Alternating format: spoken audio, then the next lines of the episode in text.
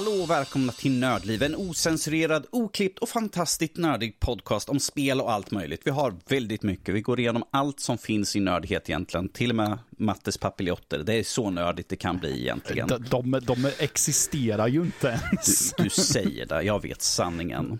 Jaså. Eh, Fan. Dagens datum är den 13 8 2022 och det här är avsnitt 362. Jag heter Danny, med mig har jag Jesper och Mattias. Hur står det till? Eh, jag håller på och smälter, men eh, annars är det väl bra. Ja, typ samma här. Samma här. Så det är ganska varmt. Men eh, Det, har varit, det var väldigt varmt igår och var väldigt varmt idag och får vi se hur det blir nu när podden nu släpps på här söndag när ni lyssnar på det här troligtvis. Se ifall vi håller på att dö av värmeslag då också. Ja, det, då spelar vi ju inte in, så det är ju ingen som vet. Då kan, kanske- då, då, kan jag ligga, kanske- in- då kan jag ligga in i, i duschen och bara liksom ha iskallt vatten. Jag bara, ah, svart Alltså, så, fort avsnitt, så fort avsnittet är publicerat och så, så kanske vi bara faller och dör i solsting eller något sånt. Jag vet, kan man dö av solsting? Det kan man ja, säkert. det kan man faktiskt, Ja, ja. eh, tror man om man är rätt. Typ. Ja, det beror på. Eh, Mm. ja, kanske inte. beror helt och hållet på. Eh, dagens avsnitt kommer innehålla nyheter. Vi har alla tre tagit nyheter som inte där, ingen av de andra vet vad det är för nyheter. Så det blir alltid lika spännande just nu att se vad det är för nyheter som någon har sett. Oh, det där vill jag ta upp. Så. Och eh, såklart har vi vad vi har spelat. Vi tar upp Game Pass Roulette och vi tar också och pratar om vad för film eller tv-serie vi har sett. Så det kan ju alltid bli intressant att se vad de andra har tittat på. Och if- ifall jag tar med ett ämne som jag har uppskrivit så kommer det bli lite eh, gnällande sådär. Men Jaså? ja, ifall jag pratar om Game of Thrones. Eh, Men där får vi se under podden. Men med det sagt så kan vi hoppa in på nyheter. Och jag vet att det här är en som du också har, Matte. Ja. Och det är ju då att THQ Nordic hade ju en digital showcase och ett av saken, en av spelen som de visade upp var Alone in the Dark som gör comeback. Du kan ju prata lite grann om det här Matte. Du är ju, är ju en hejare på Alone in the Dark.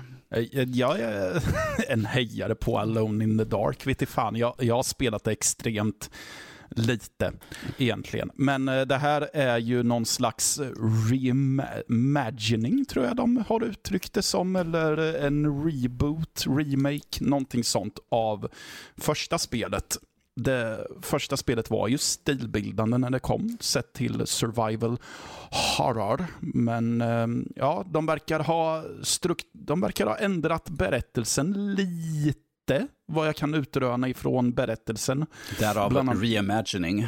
Ja, precis. Och, eller trailern menar jag, som Mm. de har släppt. Ehm, som jag gillar jättemycket. Jag gillar just det här med eh, att det är tonsatt till uh, vad heter House of the Rising Sun. Mm. Eh, och eh, det, det är väldigt mycket mystik som genomsyrar där och att eh, jag gillar att det inte är så här, åh det är superskräck, utan det är nästan som att ja, men det här skulle lika gärna kunna vara en trailer till någon mörk detektivberättelse. Eh, Så. Nej men det verkar, alltså, eh, det är väl inte det mest tekniskt avancerade vad det ser ut som eh, baserat på den här teaser-trailern, men om du kollar på hur originalspelet ser ut så är det ju som natt och dag. För det må ha varit stilbildande, men det är ju inte vackert att se på med moderna glasögon, originalspelet. Nej, det är ju tyvärr inte det. Nej, verkligen inte. Nej, men jag, jag tycker att det ser intressant ut faktiskt. Och det är ju eh, Mikael Hedberg som har skrivit manus till eh, Soma och Amnesia Dark Descent som samarbetar med vad nu utveck Pieces Interactive ifrån Skövde. eh, som ska pyssla med det här spelet. Och, ja, Då vet jag vilka det är. scen. Ja. De har tydligen eh, arbetat på det här sedan 2019. Oj, oj. Mm. Eh, Mm. Ja, men det, det ser mörkt och mustigt ut tycker jag ändå. lite, tycker... lite svenskt Ja. där i vår repertoar Ja. av... Eh, ja, det låter intressant Mm. för... Eh, det är ju ett väldigt känt gammalt spel ändå, den serien. Mm. Och att den liksom gör en reimagining på en originalet, det betyder inte att de behöver göra det eftersom att det är reimagined betyder ju inte att det, det behöver vara liksom, eh, liksom del för del, liksom så här, piece Nej. för piece, samma sak liksom, utan det kan ju vara helt nytänk liksom med samma grundkoncept men att de tar det på helt nya vägar, vilket kan vara eller, Ja, ja, för att som, som vi har i den här är att det kommer ju spelas ur två perspektiv. Originalt kör ju bara med han Edward Carnby eh, genom hela Var- spelet.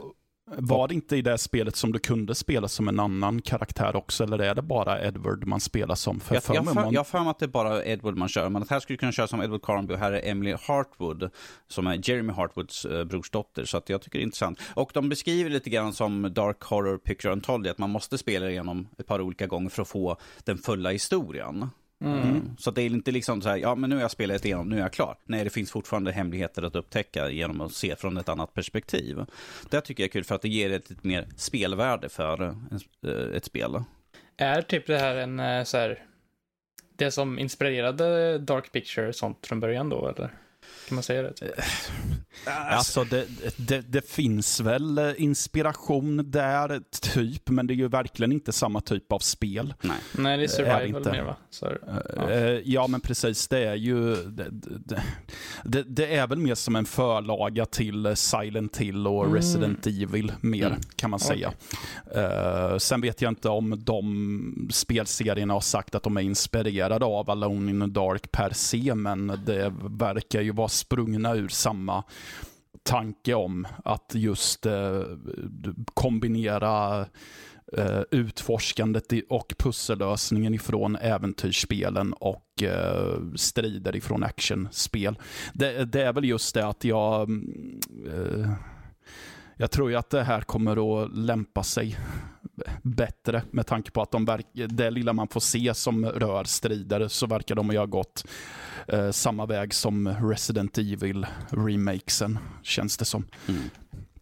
Så, Nej, men, så det, det ser lovande ut eh, än så länge. Så, Precis. men eh, vi har ju inget releasedatum än överhuvudtaget, så vi får väl se vart det landar sen.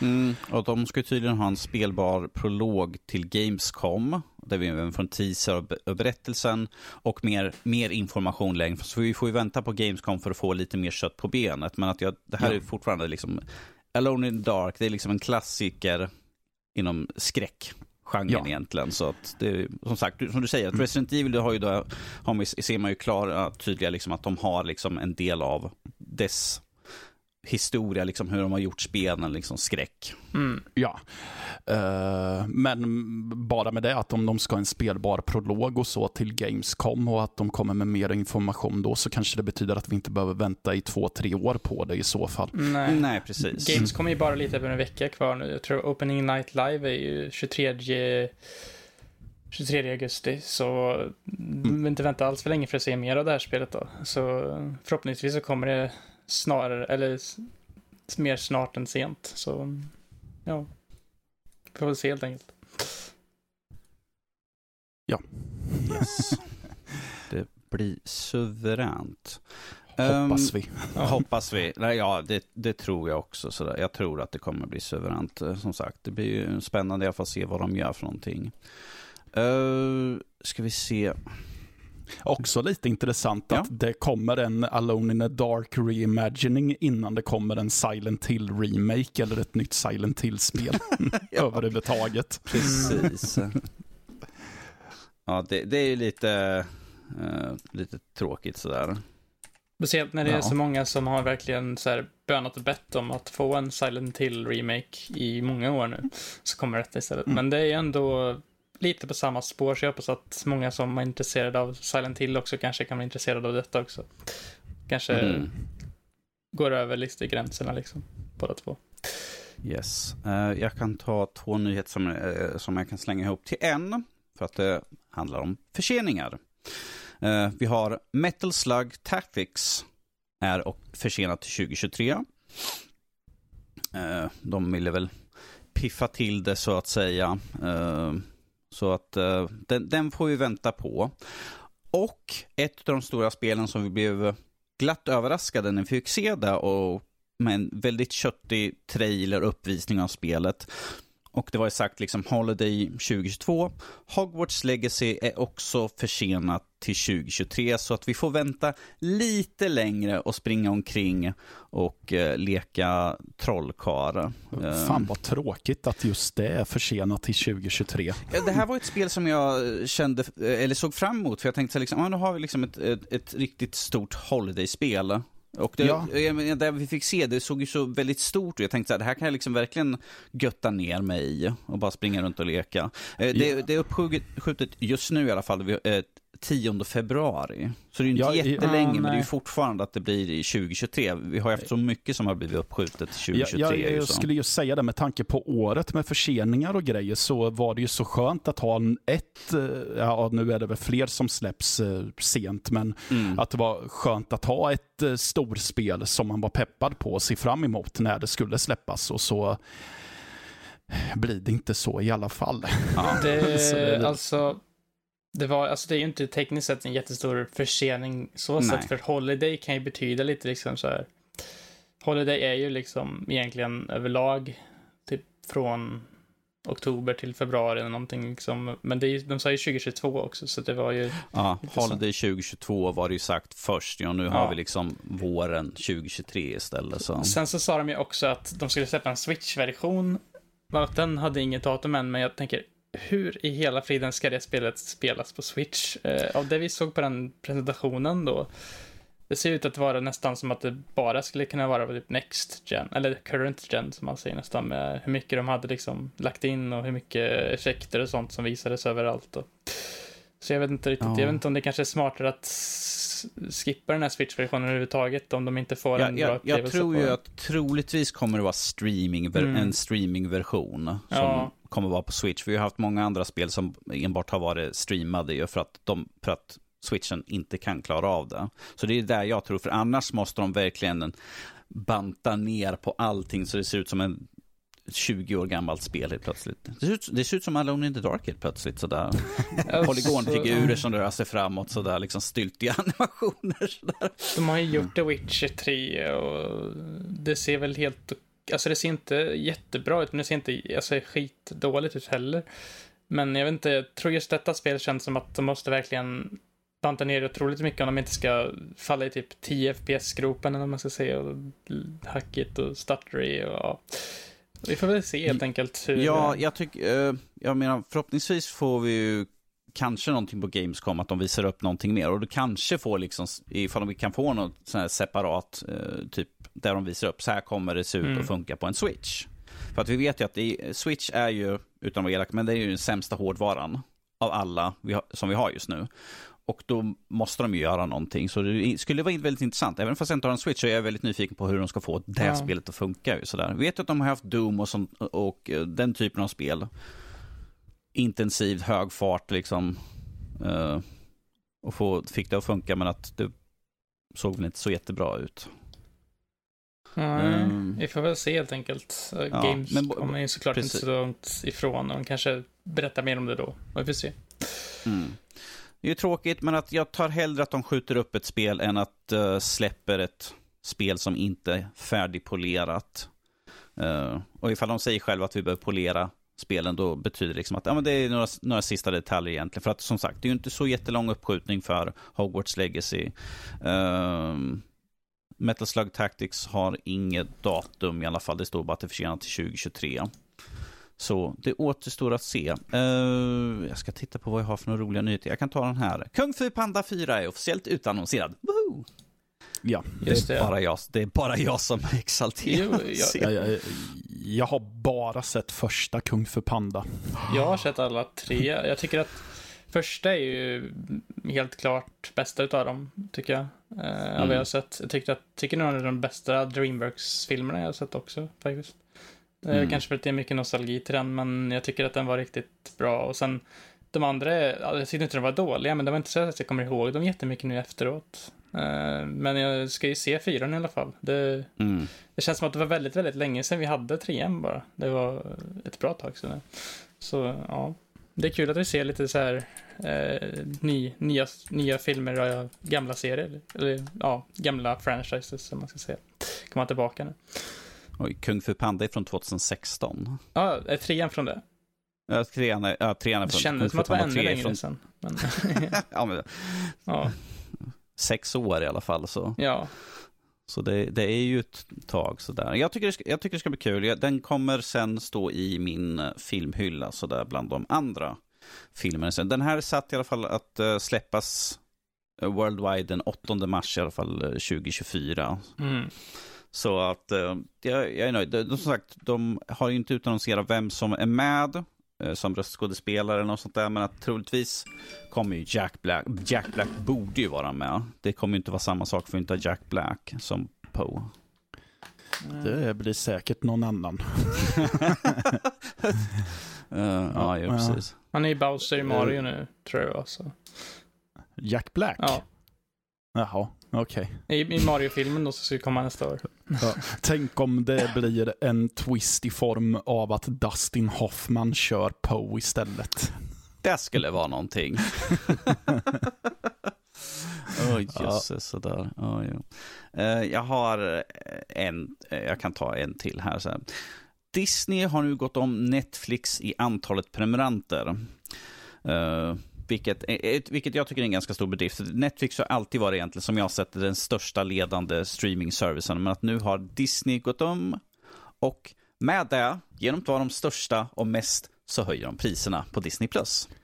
Ja, och jag skulle ju säga att jag tror att priserna är just varför de kanske har gått om Netflix. Ja. För de, eller har inte de, är inte de betydligt billigare än vad Netflix? Nej, Eller ja. alltså jag tycker, tror att Disney Plus har varit dyrare än Netflix förut också. Jaså? Eller kanske de inte har. som Jag kommer tänkt inte ihåg. Kanske. Men, Det, det kan vara jag som bara har fel också. Jag vet inte. Mm. Jag tror att det är typ 600 har varit för Disney Plus i alla fall. Per år. Det kanske är billigare när jag tänker efter. Men, eh, ja. Mm. De kommer ju ha eh, den vanliga tjänsten, kommer en sån här tjänst eh, med reklam. Yay. och den, den vanliga kom- kommer, uh, utan reklam kommer det kallas för Disney Plus Premium. Och de höjer den med 3 dollar. Så kommer, kostar, det här är ju nu enligt de amerikanska 10,99 per månad. Mm. Så jag bara, för jag såg, för jag, jag, jag såg den här nyheten och jag bara, just det, när, när kommer de skicka ut när jag ska betala på Disney Plus nästa gång? Så det är nästa månad. Och, och så läste jag bara, ja ja, det blir intressant att se vad det, vad det svenska priset är. Uh, för, för när det kom så hade de ju så här, gå med i Disney Plus, jag tror det kostade 550 spänn då. Sen tror jag det var 7, 700 året är på. Så nu blir det intressant att se vad det nya priset jag kommer inte ha något av det, det jag ska ha massa jävla reklam på. För då kan jag lika gärna bara plugga in antennsladd och kolla på tv. Det är typ samma sak. Eh, Ja, eller sätta mig på YouTube, för det är ju reklam där också liksom.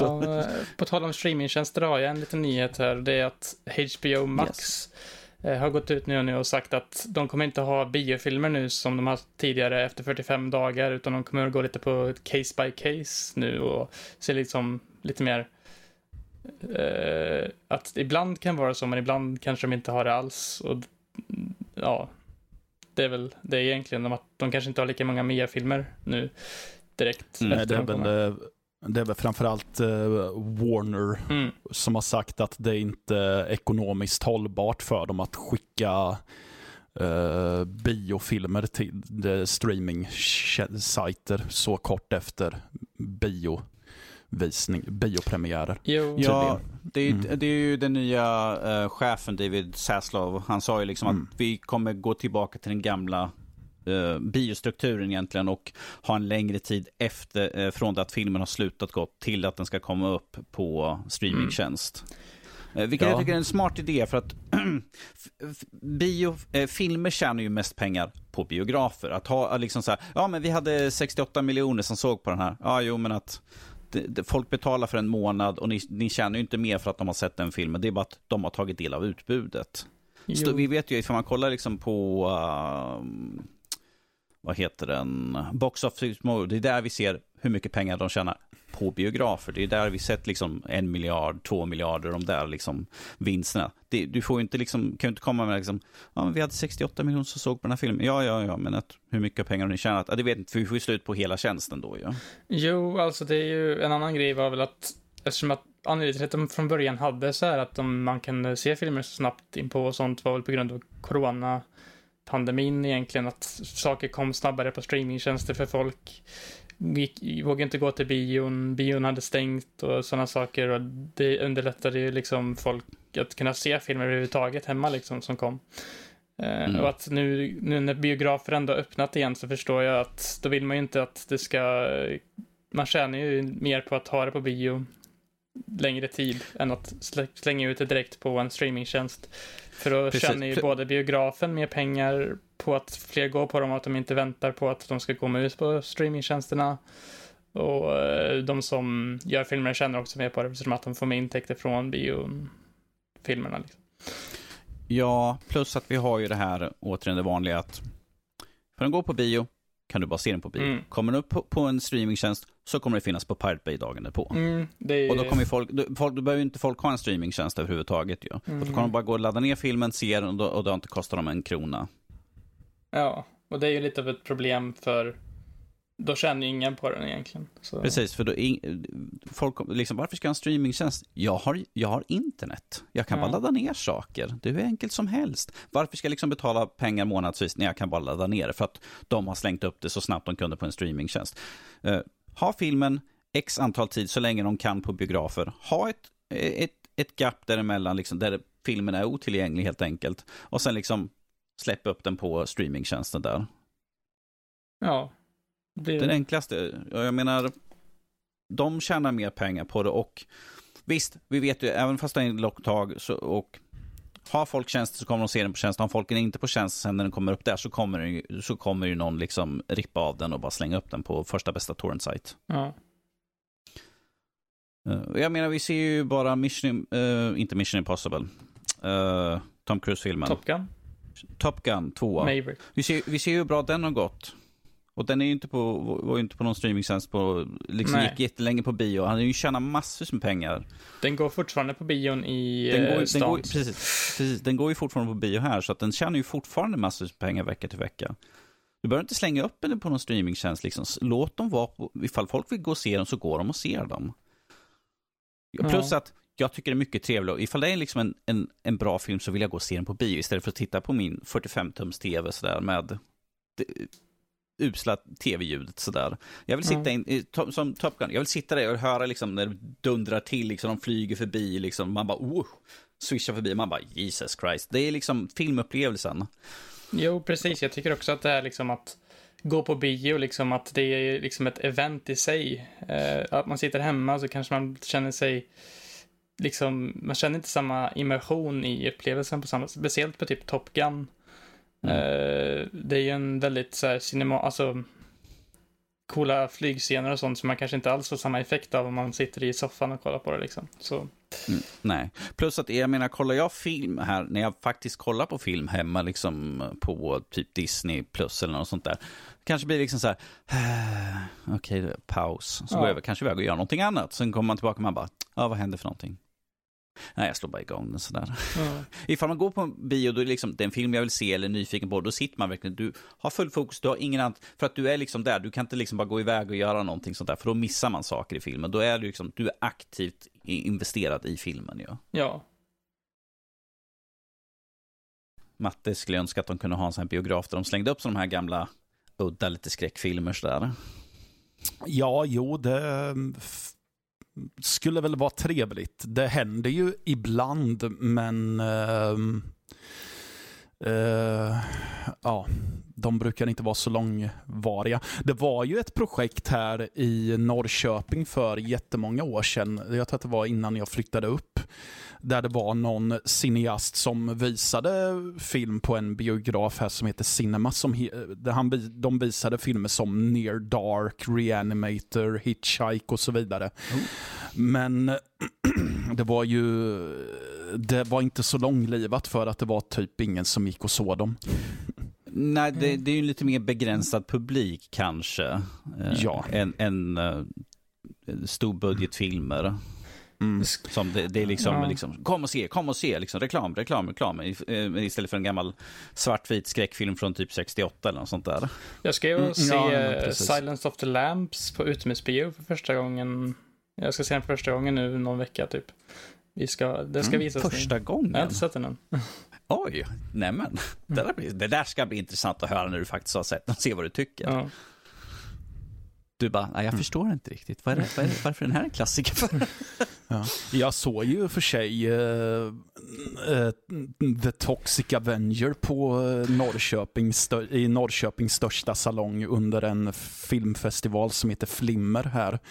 Då av någon anledning hade de, så visade de Toxic Avenger. Ja, det kan ha varit för att det var 30 års jubileum, men jag undrar vem det var. Vem hjälten var som gjorde den kulturgärningen. Eh, Heitan Matte. Eh, Det var inte jag. Eh, så. För att eh, jag bläddrade bara igenom programmet för att det var samtidigt som jag gick filmlinjen här. Och då var, hö- höll vi ju till i den biografen där festivalen skulle vara. Och då när jag bläddrade igenom programmet så, ja, Toxic Avenger, yes! jag vet vad jag gör. Okej, Ja. det är spännande. Men eh, vad, vi kan slänga ut till Jesper. Vad har du för några roliga nyheter att dela med dig den här Ja, veckan? många av de nyheterna jag hade, som typ Hogwarts Legacy och THQ Nordic och eh, sånt har ju redan tagits upp. Men eh, en Mm. nyhet jag hade var att kom i, igår kom det ut att nästa Final Fantasy eh, 14-patch kommer nu den 23 augusti. Eh, Den Mm. heter Buried Memory och eh, dels tar den vidare storyn eh, med nya scenarion och lite sånt, precis som alla andra patcher gör. Men den, den även en helt ny grej som kanske lockar många och det är Island Sanctuary heter det. Och det är i princip, eh, det vet så här, ett cottagecore minispel mer eller mindre i spelet. Man har en egen ö där man kan ta hand om djur och man kan liksom odla plantor och lite sådana saker och bara mysa runt liksom. Eh, Det här låter snarlikt det här eh, Switch-spelet. eh, Animal Crossing, eller? Animal Crossing låter väldigt så. snarlikt det. Liksom. Lite så. Eh, Det är en lite så här, liten sidoaktivitet nu de lägger till i spelet, så jag tänker att det kan vara värt att ta upp det. Eh, Sen en annan nyhet jag hade var också om en eh, liten sak som visades och det var Nintendo höll, höll en Splatoon 3 Nintendo Direct nu i, igår va? i onsdags blir det tror jag. Så Var det det- till och med så tidigt? Jösses, den här veckan har Ja, sprungit jag tror iväg det var alltså. onsdags. Och den, där visade de bland annat lite av karaktärerna, vad man ser, lite nya vapen, lite sånt.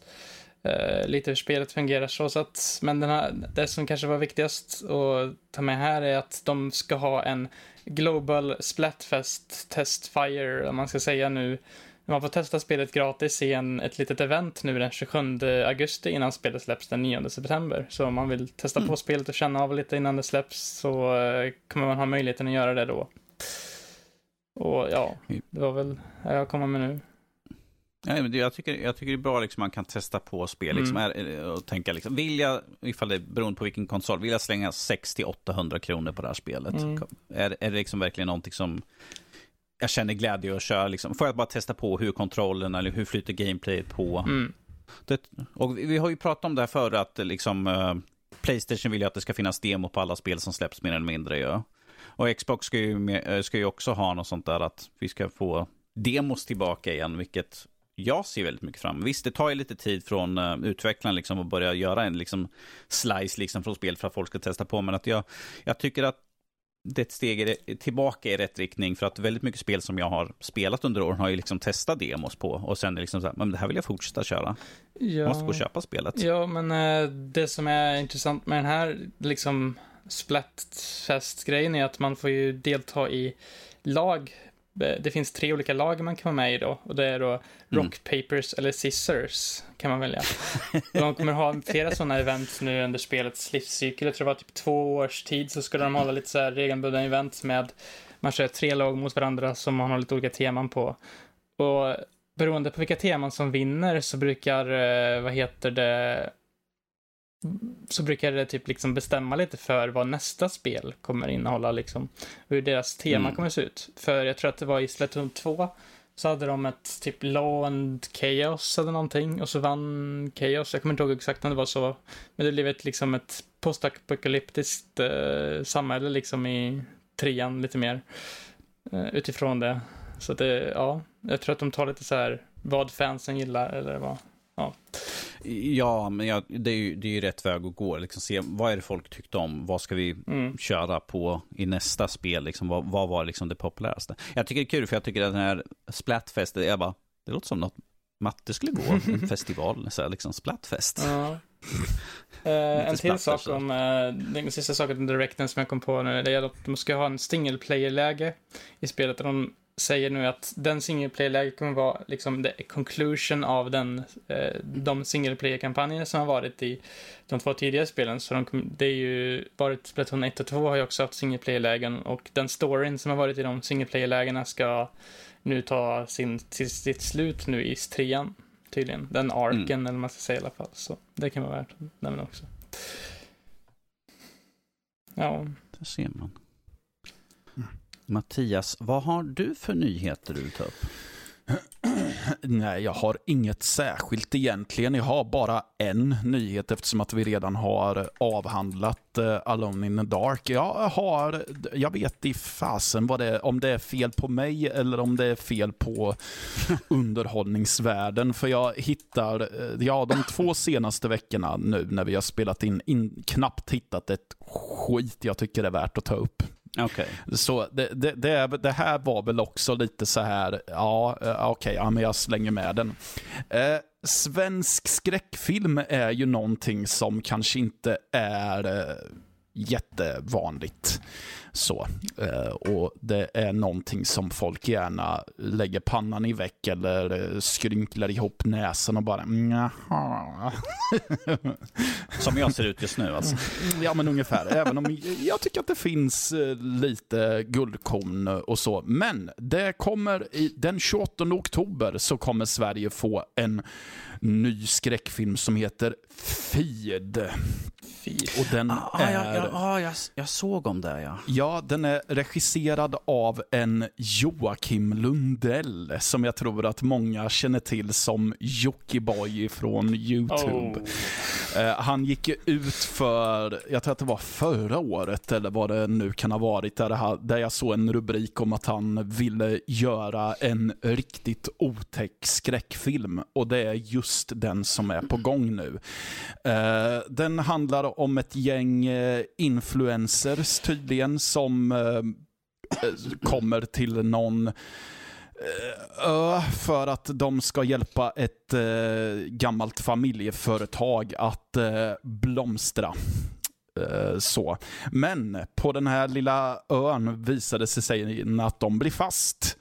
Och eh, deras Instagram-följare lär väl inte vara till mycket hjälp här. Dessutom så sägs en häxa vila i, på den här ön. Och snart så börjar en kamp på liv och död mot ett okänt väsen. Ja, Ja, han, han den... Eh, det, eh, nu ska vi se här. Den, den är inspirerad av den moderna influencerkulturen, vilket också inte är konstigt för jag tänker eftersom att det är han som har gjort den så Mm. är det väl den här devisen write what you know. Och, Precis. alltså skriv vad du känner till. Och han har väl en god inblick i hur influencerlivet är antar jag. Och så är det just specifikt 90-talets eh, tonårs-slashers som man har inspirerats av. Det vill säga det kommer vara lite Scream och Jag vet vad du gjorde förra sommaren. Och med tanke på eh, berättelsen så skulle jag väl säga att det är väldigt mycket Jag vet vad du gjorde förra sommaren.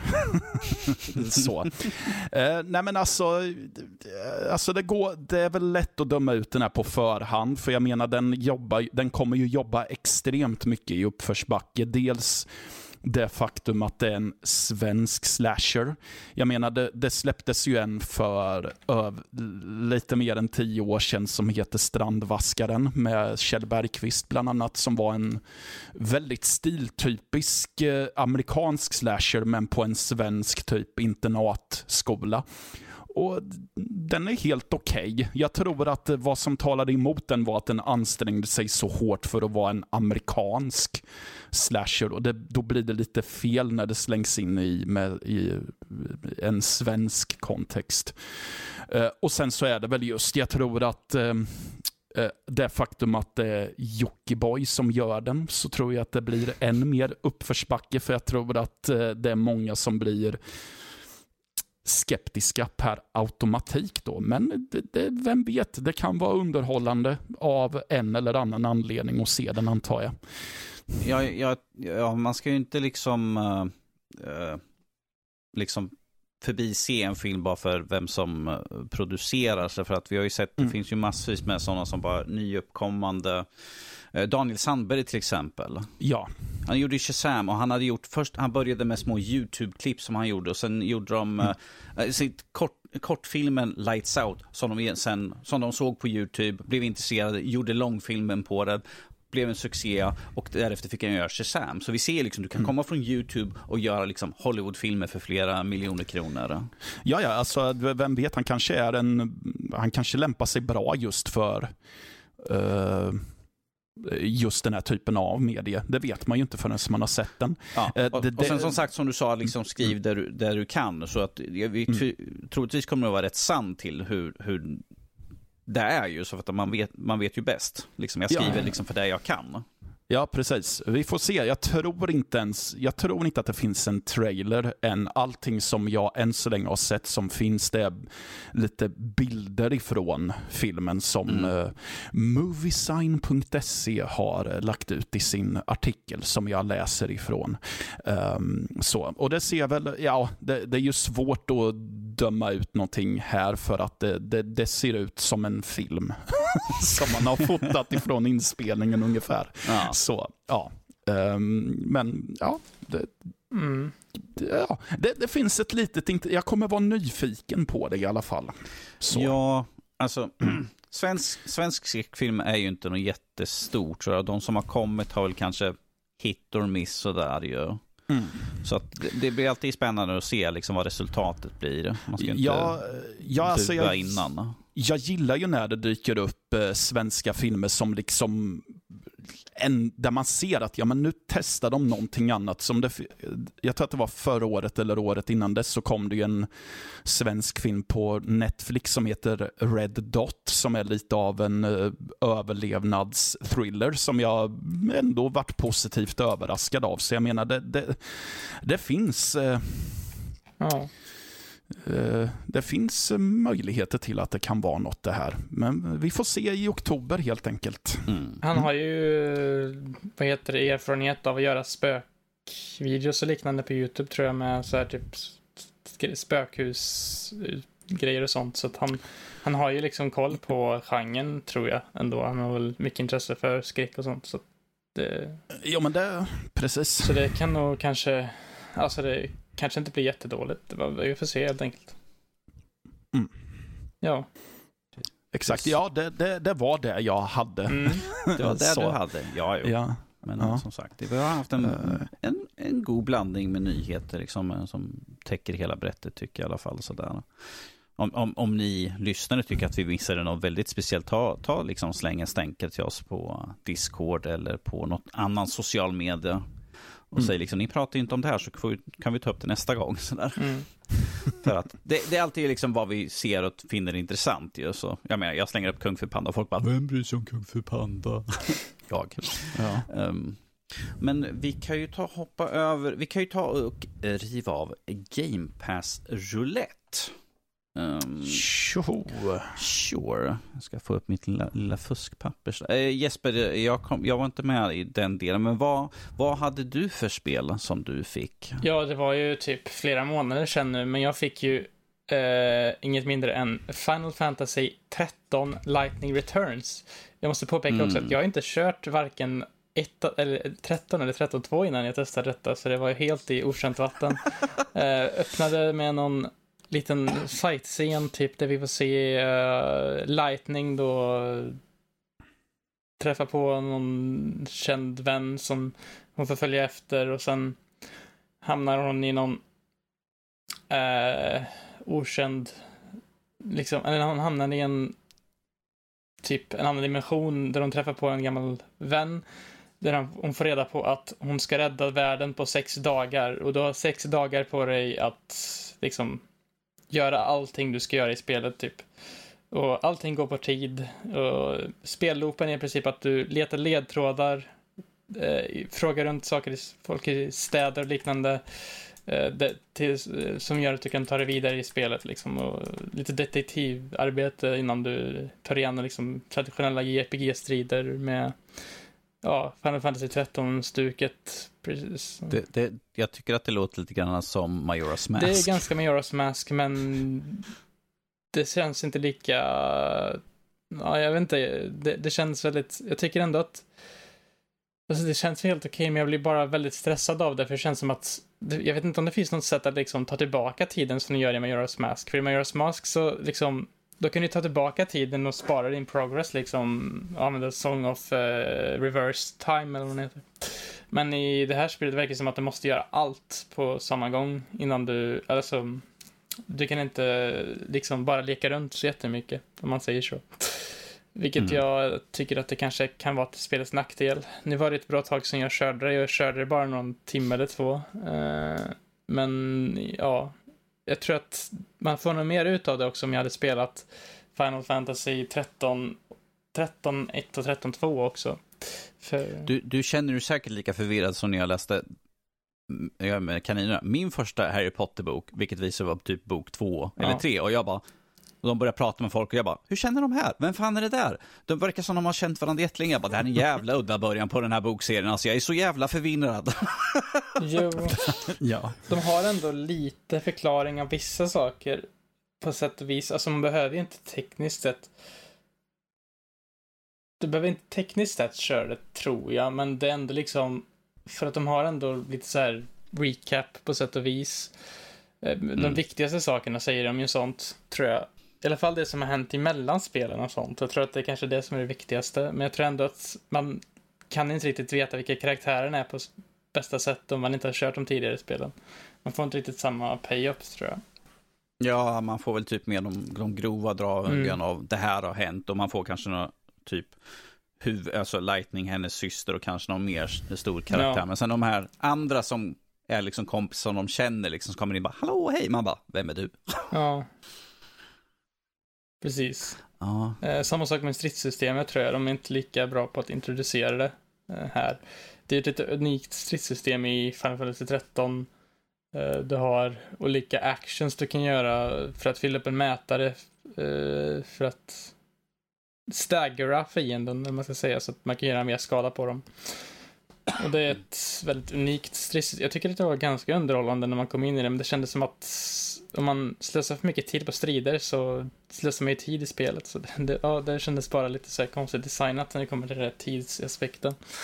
Eh, mm. I alla fall av det jag körde då. De kanske förbättrar det senare, men jag vet inte. Vi får se. Jag har ju sagt det här förr, men att jag, jag kom ju aldrig in i 13-serien. Jag körde...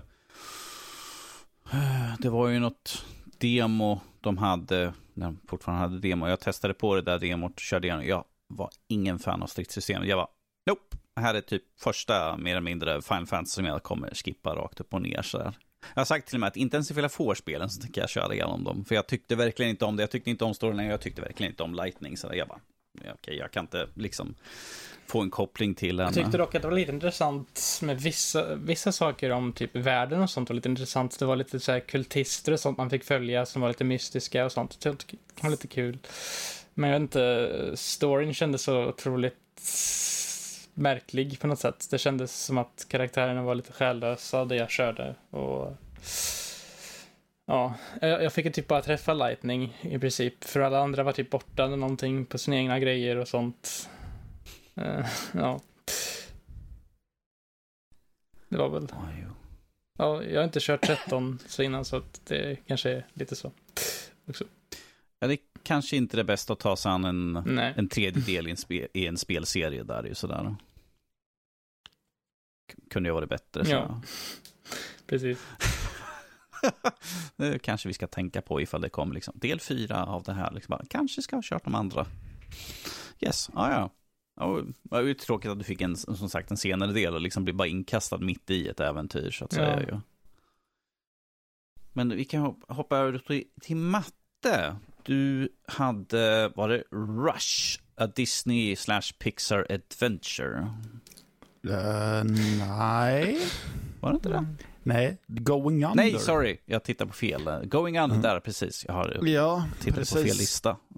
Going Under. Ja, ja, precis. Det är ett spel där vi spelar som Jacqueline som ska eh, starta ett, eh, en praktik på ett ehm, eh, företag som heter Cubicle eh, som tillverkar någon slags eh, kolsyrad dryck som heter Fissel eller något sånt.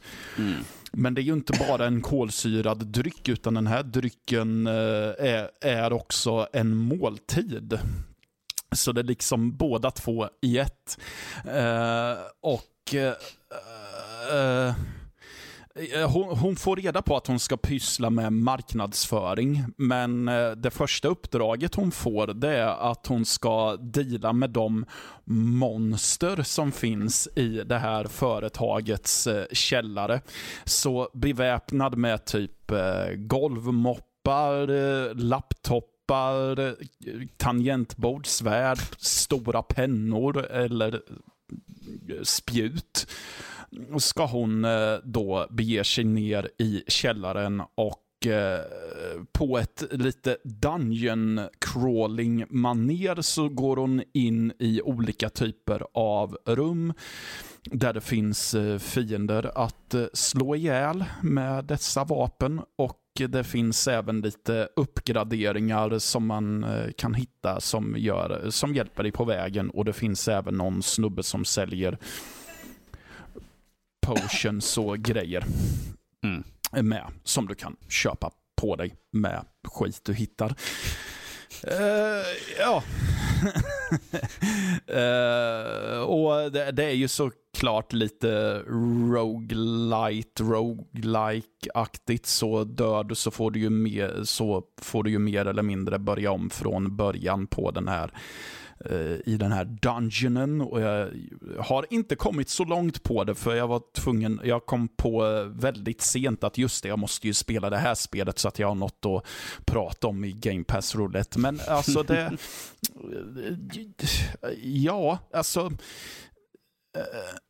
bortsett från just det här dungeon crawlings grejet så jag gillar den knasiga humorn som är att det är som en eh, lite kontorsmiljö du rör dig i och att eh, fiender som du mördar eh, har titlar som att de är frilansare och allt vad det är. Um, och dör du så får du ju som ett papper där du får en utvärdering av hur ditt praktikprogram har gått. Mm. Och så här, ja nej tyvärr så dödades praktikanten av en frilansare nere i uh, källaren. så. Uh, nej men alltså, det, det, det verkar knäppt så. Jag skulle hemskt gärna spela vidare på det och det finns väl inget som hindrar mig till att göra det. Så ja, Ehm, kul humor, men jag, jag, jag är lite rädd för att det kanske blir väldigt standard dungeon crawling när allting kommer eh, ner, eh, när, om man kokar ner det. Mm. Så. Eh, men underhållande spel verkar det vara i alla fall. Har- du har ju en väldigt speciell stil på spelet i alla fall. Mm. Det är ju inte liksom vad du förväntar dig så här realistiskt. Allting ska se ut som normala saker, utan det ser ju väldigt udda ut. Ja, det ser lite feberdrömsaktigt ut tyckte jag nästan. så. Uh, plus att uh, um, i de här konversationerna som dyker upp så är det nästan, så ser de ut som pratbubblor i eh, sån här, eh, i typ en Messenger eller WhatsApp-chatt ungefär. Mm. Så där vid ett tillfälle så är det arbetsledaren vill att, man, att de ska skandera sitt, sina slagord, men eh, då har alla medarbetare glömt bort vissa fraser, så då står det typ att ja, um, det här meddelandet sågs för senast en minut sen och lite så. Ja, så det är lite kul. Um, så. Uh, ja, inte så mycket mer att säga. Alltså knäppt och underhållande. Mm. Jag mm. menar liksom att du säger att du vill väldigt gärna spela vidare är ju ett väldigt gott betyg egentligen. Sådär, ja. Eh, ja, men det är ju mest bara för att jag vill se hur, hur, hur det... det kan bli. Ja, men lite så. Jag vill se vad, vad händer härnäst då. Så, mm. Lite kul dialog är det också. I, lite smårolig dialog ibland med. så. Mm. Ja, Där ser man Going Under, ett udda spel med andra mm. ord. Ja. Uh, jag hade ju fått till mig Nobody Saves mm. the World. Uh, mm. Vilket är från uh, skaparna av Guacamele. Mm. Okej. Okay. Så, så, redan bara där utifrån vilka som har gjort det kan man tänka så här. Okej, okay, kommer vara bonkers. Totalt bonkers. Och det är det också. vi vaknar äntligen upp som en karaktär som har ingen minne. Ingen alltså liksom har amnesia. Och man går ut och den första personen man träffar på, liksom, den första hon säger liksom bara, var är dina byxor? Varför inga byxor på dig för? Man är ju, helt, man är ju spritt naken, liksom. man är en, en helvit karaktär liksom, så här, som har inga kläder på sig. Liksom. Och första bara, varför inga byxor på dig? Så Ja förresten, eh, liksom, det, det är något, eh, du får gå och prata med uh, trollkaren här borta. Så där.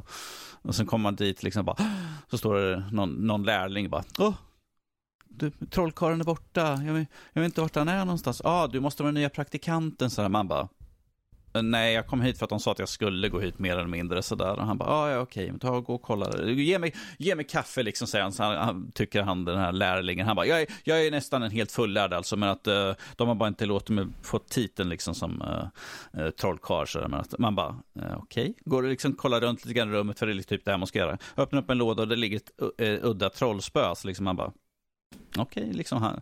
Och sen går man, går man liksom pratar och han bara liksom, vad gör du där borta för någonting? Du är ingen lärling, du, du är någon annan, liksom, du har inte här att göra. Så där. Man bara, och så kommer det dialogen, så här, liksom, ska jag berätta för honom att jag har hittat trollspöet eller inte? Jag, ett, det andra alternativet som jag tog var bara, nej, han är en idiot. typ mer eller mindre, jag bara, jag säger ingenting sådär. Um, ehm, och då kommer vakter in och han, han, han lärlingen tycker bara, Uh, kan du bara flytta lite grann till höger? Ställer sig liksom mitt i rummet, vilket är precis över en fallucka. Mm -hmm. Och så trillar man ner i spelets första dungeon, mer eller mindre, och det går ut på att ta sig därifrån. Uh, det, som är, det som är egentligen det roliga och intressant med spelet är att man kan låsa upp 15 olika former. Och varje olika form, eh, typ den första formen man låser upp är typ en råtta för att man är i en dungeon så man kan krypa igenom hål i väggarna eh, och ta sig runt. Och varje olika eh, former har olika attacker och de kan man blanda hejvilt senare i spelet med ifall man låst upp en ny. Så att du kan göra lite mix and match. Att eh, ja, men jag vill ha eh, den här biffiga snubben, men jag vill ha den här giftattacken från råttan. Då kan du plocka ihop och göra det bara för att se för att kunna anpassa mer till din spelstil. Vad vill du ha typ för attack? Vad kanske passar bäst just nu? Det, och eh, spelet ser, det, det, ser ut som någon har varit extremt hög och liksom ritat udda figurer. För vi har liksom eh, aliens som har typ, eh, eh mus, eh, eh, vad heter det, Ut, sådana klassiska utklädnad, glasögon med en lös mustasch och sådana saker. Eh, du har eh, dödskallar som liksom bara flyter runt på och skjuter efter en och några sorts kackerlackor som slår. Det är drakar, det är, gud vet vad. Det är så bonkers och det är liksom mer eller mindre som en öppen värld, du kan egentligen springa runt och leta. Såklart, det har ju liksom varit såklart, man kan ju springa runt och liksom bara leta, slå sönder saker. För när jag startade upp det liksom, kunde man liksom gå fram, slå sönder några tunnor. Jag bara, det här känns väldigt mm. Zelda. Jag går slå sönder, det kommer ut en, en, en, stor grön kristall. Jag bara, hmm. Det här känns mm. väldigt bekant på något sätt. Och sen kom det med lite bonkers, du kan byta form och sånt där senare och levlar upp. Och varje sån här olika ställen du är så får du liksom, på det här stället har du de här utmaningarna, som, eller typ, det står utmaningar, challenges, men att det är liksom, du måste klara av dem egentligen för att, eh, för att komma igenom vissa dörrar måste du ha en viss mängd med kristaller som du får genom att göra de här utmaningarna, så att det är mer eller mindre att du måste göra alla saker och kunna ta dig vidare. Sådär. Men att jag vill väldigt gärna köra vidare på det här spelet också, för det är så udda och skumt. Plus Ja. att det är liksom ett spel som kom ut i år, det kom ut i januari. Det, det låter ju nästan som att eh, både du och jag fick oss varsin knäpp och bonkers dungeon crawler i stort sett. Ja, precis. Det här är ju liksom mer en sån här hack and slash dungeon crawler Ja. med eh, shapeshifting. Jo, Där man, byter, man kan byta som sagt, byta form, man kan vara en häst till exempel. Det är ett väldigt udda spel det här egentligen. Jag, jag tycker att man helt, som sagt, alla de här spelen finns ju på Game Pass. Jag tycker helt klart att kolla in Nobody Saves the World för att jag är, tyckte det var så bonkers. Liksom jag bara, vad är det jag spelar egentligen? Så här, jag, delar som känns plockade från här, från, som till exempel Zelda. Och sen har vi de här bitarna som känns som det är plockat från det här. Artstylen är helt, eh, ja,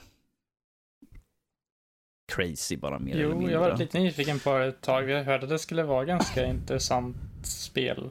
Eh, tag. Ja, ja, som sagt, har man Game Pass tycker jag definitivt man ska kolla in det här spelet för att det är så udda. Och jag tror att, när, jag tror att det kan, vem som helst kan ta sig an det egentligen.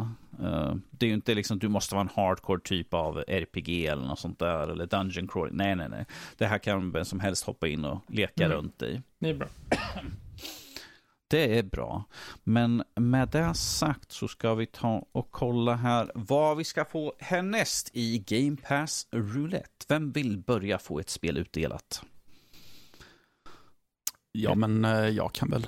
Vi börjar med Mattias. Vi Mm. kan ta och då slå igång. Överraska mig. Ska vi se här.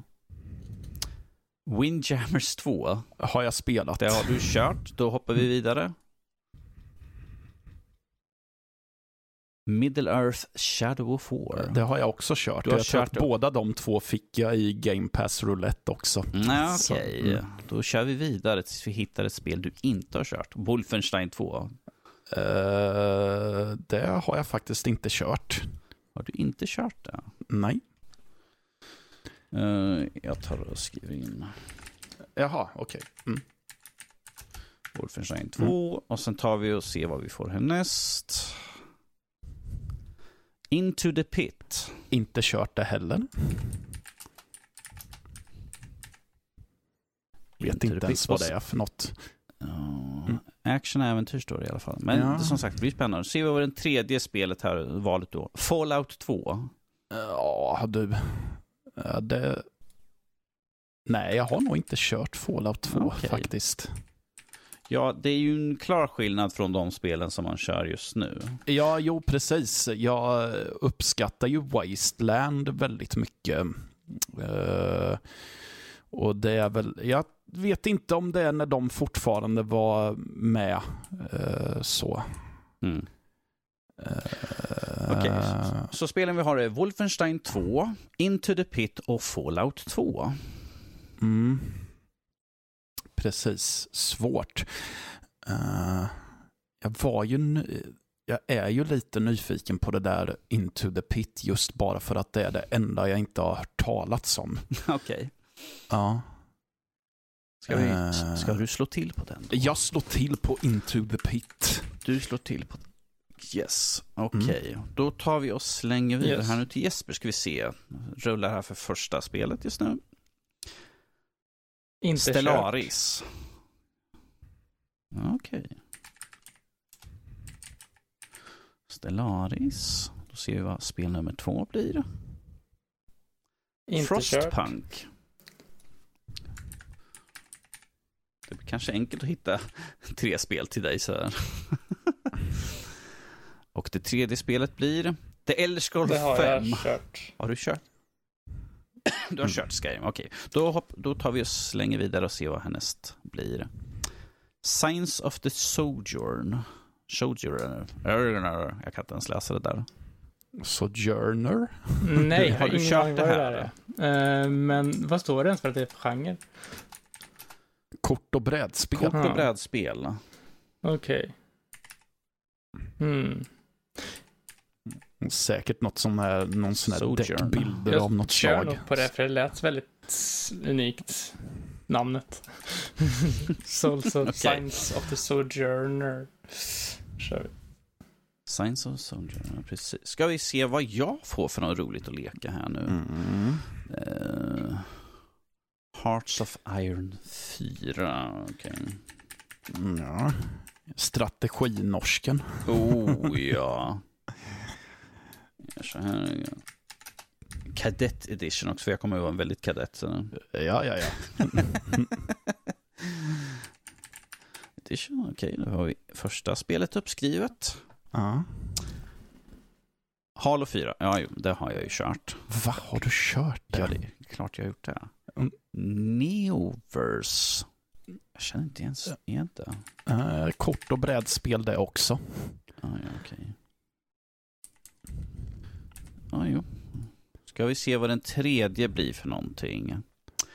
Battletoads är det nya, det har jag testat på redan. Oj, så. oj, oj. Ja, det är ett irriterande spel.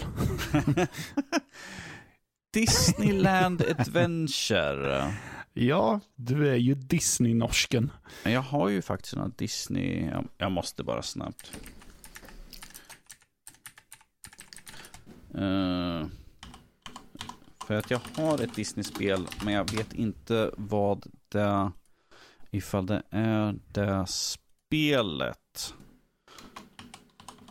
Nej, det är inte det spelet jag har. Okej, så det blir ju spännande. Familj och barn. 43 år gammal. Ehm, ja du, Och vad blir det? Det här blir ju väldigt spännande sådär ju. Mm. Och se vad det är. för- eh, nu vet ju inte jag vad det där Neoverse var för någonting. Men det var ju ett kortspel. Som har jag, jag tror jag tar Disney. Jaså, så Ja. ingen strategi-norsk alltså? Nej, strategi är inte min starka. Kortspel, ö, ännu mindre min starka sida. Så jag tar nog Disney Adventure och ser vad det är. Det kan bli en väldigt intressant. Så, Danny, du har spelat eh, Disneyland Adventure. Vad tyckte du? Jag är för gammal för det här spelet. Eller så tycker jag att det är det bästa jag spelat i mitt liv. det vore ju hemskt ifall liksom, det här är absolut bästa spelet någonsin. Hur kan jag ha missat det när det kom för Ja, när den kom, måste ju vara ett par år. Ska kolla. Eh, 2018, så det är ett par år tillbaka sådär. Jösses. Ja, jo, det här blir, ja, det blir spännande. Mm. Yes, men Eh, med det sagt så kan vi gå in på vad vi själva har spelat och sett. Och jag vill ju börja med det här för att jag vet ju att Jesper har spelat som en galning och det här är ett ganska aktuellt spel och vi kommer ha en recension som kommer ut eh, måndag, måndag eftermiddag så kommer vi släppa recensionen. recension. Men att vi kan höra vad Jespers intryck är av Xenoblade Chronicles 3. Ja, uh, Xenoblade Chronicles 3 är den tredje delen i uh, Xenoblade Chronicles-serien. Uh, spelet utspelar sig på uh, en kontinent eller en värld som heter Ionios. Där det är två nationer som strider mot varandra i ett evigt krig i princip. Keves och Agnus. Eh, alla som eh, bor eh, och strider i arméerna i de här eh, i det här i den här världen lever bara i tio år. De eh, föds ur... eh, De föds, eh, fightas och dör. Eh, Och de överlever alla tio åren så får de vara med om vad som kallas för eh, the homecoming. Vilket är att de blir offrade till drottningarna i eh, kungadömena. Eh, vi får följa Noah, en eh, officer från eh, Keves. En officer betyder att han eh, spelar flöjt och eh, hedrar de som dör i strid. Eh, tidigt i spelet möter han på en officer från den motstående eh, kontinenten Agnus. Eh, officeren heter Mio och de tillsammans stöter på en mystisk sten som kallas för Ouroboros som ger dem kraften att bli till en.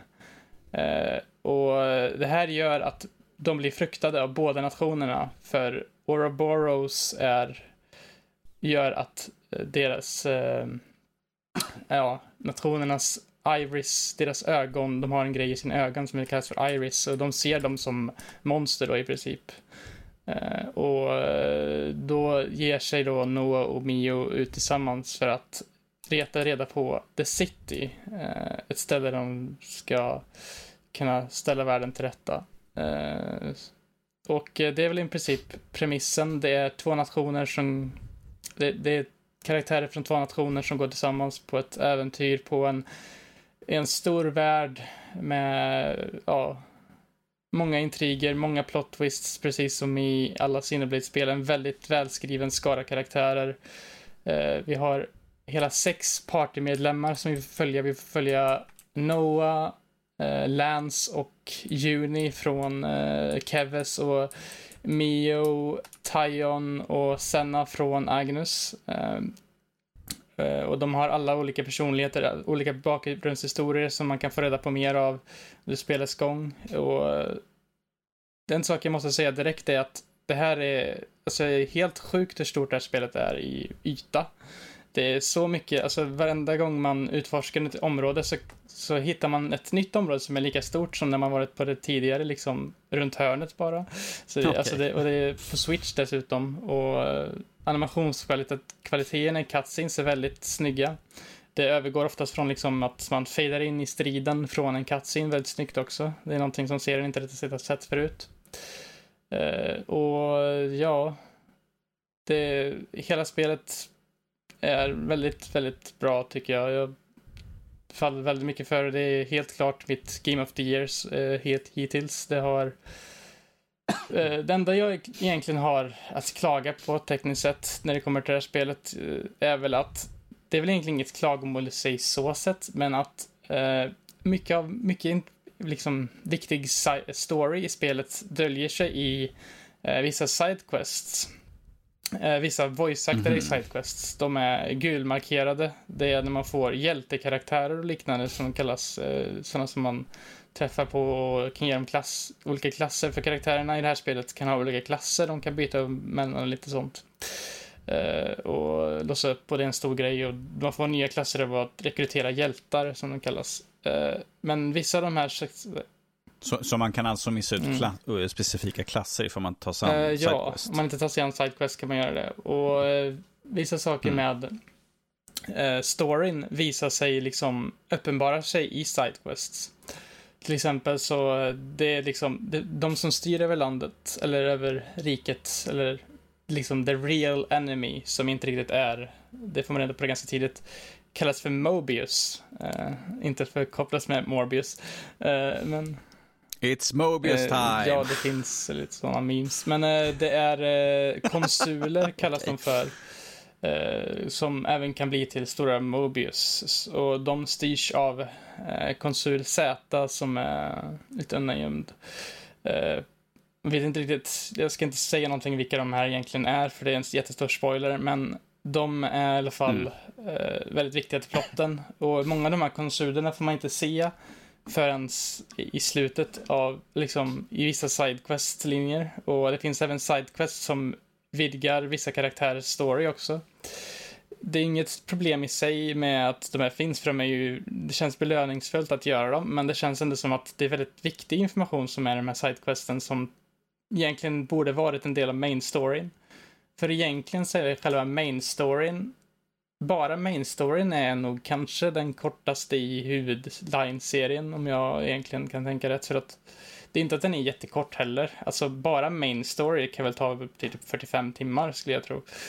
Men eh, för att vara ett Xenoblade-spel är det ganska kort.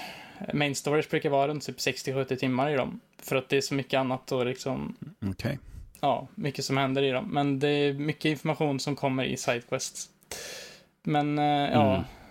Annan sak, eh, musiken är riktigt bra också. speciellt konsul, konsulfimen när man hör liksom stora eh, chantings i bakgrunden när det blir episkt som bara den. Och... Nej, det är inte riktigt så. Ja, då, då är det inte då är en chanting nej, värt Då är det inget Goki här. Ifall inte det på slutet kände jag verkligen att alltså, hela upplevelsen kom till en väldigt så här det här är nog topp top fem spel för mig alltså. När, när slutet kom in och bara jag liksom fick eh, sänka tankarna. Liksom, äh, spelet är inte felfritt, det finns inget spel som är felfritt. Men eh, för mig så kommer det väldigt nära, liksom att vara en så bra upplevelse som ett spel kan vara. Så jag, ja, om du, jag skulle till och med säga att jag rekommenderar det här spelet till folk som, även folk som inte är jätteinsatta i JRPG, eh, genren heller, för att eh, spelet har så mycket annat än bara liksom JRPG. Det är ju först och främst inget turbaserat spel, det är realtid, du, eh, lite MMO-element typ, med det är ganska mycket mekaniker egentligen med att du kan göra olika kombos som att du breakar fienderna till att du topplar dem så de faller på marken, lite sådana saker för att göra mer skada och sånt. Men egentligen, eh, det, mm. det är ganska simpelt. Det förklaras ganska bra i spelet också jämfört med de andra Xenoblade-spelen. Speciellt tvåan är väldigt dålig på att förklara sina tutorials. Där visas till och med bara tutorials en gång, så om du missar att läsa en sak och bara skippar över någonting så missar du säkert jätteviktig information. Vilket de här spelet verkligen har eh, hjälpt till med. Du har training drills heter det. Om du behöver gå igenom någon mekanik igen så kan du bara gå in i den och eh, liksom testa igen och se hur det fungerade. Sen är det ju även den här upptäckarglädjen av att typ, det är inte ett open world-spel i sig, men varje område man kommer till, varje region är egentligen som en egen open world i sig. Det är väldigt stort och mycket utforska, mycket unika monster att döda. Det är typ så här små, eller så här fiendebossar i världen liksom. Uh, och ja, mycket Så, det, så det, den öppna världen är inte bara liksom en stor transportsträcka. Ja, men jag ska till nästa slott eller något sånt där. Utan du måste springa igenom den här. Utan det är saker ja, som kan alltså hända det, runt omkring även när man rör sig överallt. Du, det finns kolonier eh, och de här hjältequesten. Eh, om du går, går, går ur din väg för att utforska någonting på kartan. Det är lite som så här på kartan. Du kan se så här eh, frågetecken på kartan. Eh, där du, om du går hitåt så kanske det dyker upp ett quest-relaterat event heter det. Och då kan det till exempel vara en hjälte du kan rekrytera där. Uh, och då löser du oftast upp en koloni uh, där du förstör deras flame clock som det heter. Alla kolonier är, uh, vad heter det, powered, eller man ska säga, av en uh, energisatt av en flame clock. Och uh, de här mm. flame clocksen är vad som gör så att de ser att de blir liksom Ouroboros och deras fiender liksom. Om du förstör de här flame clock, uh, clocksen och liksom får uh, befriar folket där från deras uh, illusion. Så, vad heter det? kan du liksom få det som en bas där du kan göra sidequests på och öka relationerna mellan karaktärer. Eh, en sak dock som dyker upp där som jag har lite mera problem med, eller som jag inte är jätteförtjust i, i vad heter det, de olika kolonierna när du ska få quests, är hur eh, det finns här, du ska fånga Intel heter det, du ska, så du kan diskutera med dina party members på en, eh, liksom ett resting place. Och de här intels, du måste mm. också, du måste då lyssna av, eh, vad heter det, konversationer från andra, vad heter det, som pratar om dem. De här konversationerna liksom är bara pratbubblor som går väldigt långsamt och du måste stå och lyssna ett bra tag innan du kan få intelen. Det hade varit nice om man bara liksom kunde få, bara kunde klicka sig in och få den här intelen utan att behöva gå igenom den här processen varje gång. För det känns som att det tar ganska mycket så här, tid att bara vänta på att den ska läsas klart innan man kan gå vidare och göra quests och sånt. Då, då kanske lite bättre som det var i Tales of Rise när man satt vid en sån här bon, äh, säga bonfire, det är ingen souls där nu, men man satt vid en lägereld så kunde man välja, jag vill prata med den här mm. och så kan jag få lära mer saker och få en bakgrund och liksom fördjupa liksom storyline med vissa karaktärer. Det är lite som Tales of Rise, förutom att istället för att du bara får äh, med storyns gång så måste du hitta intel och liknande. Uh, för att mm. Vissa, ger, vissa Intel ger bara lite så här flavor-dialog mellan karaktärerna. Medan vissa låser upp sidequests och liknande uh, som du kan göra. Och det finns, jag tror, jag har inte gjort alla sidequests, det är väldigt många sidequests, men jag tror det är över hundra sidequests i spelet i alla fall. Och i de andra, mm. eller i alla fall ettan, så var det väldigt mycket bara fetch quest, gå och döda de här monstren. Det finns ingen riktig story bakom, men av de jag har gjort i det här spelet så tycker jag ändå att de flesta har en bra story bakom sig och det finns ändå liksom motivation till varför man gör saker. Uh, speciellt Hero Questen då, som ger en helt ny eh, perspektiv på saker. Uh, och ja, man säger så här, det kanske kommer en stor fråga nu. Behöver du köra 1-2 om du ska spela Xenoblade 3? Uh, och egentligen det lätta svaret är väl att säga nej. För det är en egen story. Uh, det har väldigt mycket element från de andra spelen. Det finns platser i spelen som har eh, kommit till den nya världen. Och jag tänker inte säga hur och så, det är ju en spoiler. Men i slutet av spelet så kanske man märker att vad är det här för karaktär som refereras eller något sånt här och då kanske det ändå är viktigt att om du vill ha liksom fulla upplevelsen och liksom förstå allting så du, du kan ju förstå saker ändå men att liksom få känslan för att det här är någonting du känner igen så kanske det är vikt, viktigt att köra 1 mm. och 2. Jag skulle rekommendera att köra 1 och 2 men de är väldigt långa och om du känner bara för att ta in på det senaste nyaste så kör i vind, det går bra. Men eh, ja. Eller så finns det ju, ifall man inte, ifall man inte har spelen, så mm. finns det ju alltid sådana här massor, The Story So mm. Far på YouTube. Jag vet att det finns på uh, Cineblade Chronicles. Liksom att, har du inte kört de två första, här kan du få en recap eller liksom vad de viktiga dragen av de först, två första spelen som är viktigt att Jag vet att, det är någon YouTube-kanal, tror Game Explain, som har en 30 minuters video som går igenom exakt allt som händer i spelen, typ. Så det kan vara bra att kolla mm. på om man vill ha lite mer kontext i saker. Ja, det är väl Cineblade Chronicles 3. En rekommendation skulle jag säga om du har en Switch eh, överlag faktiskt. Så...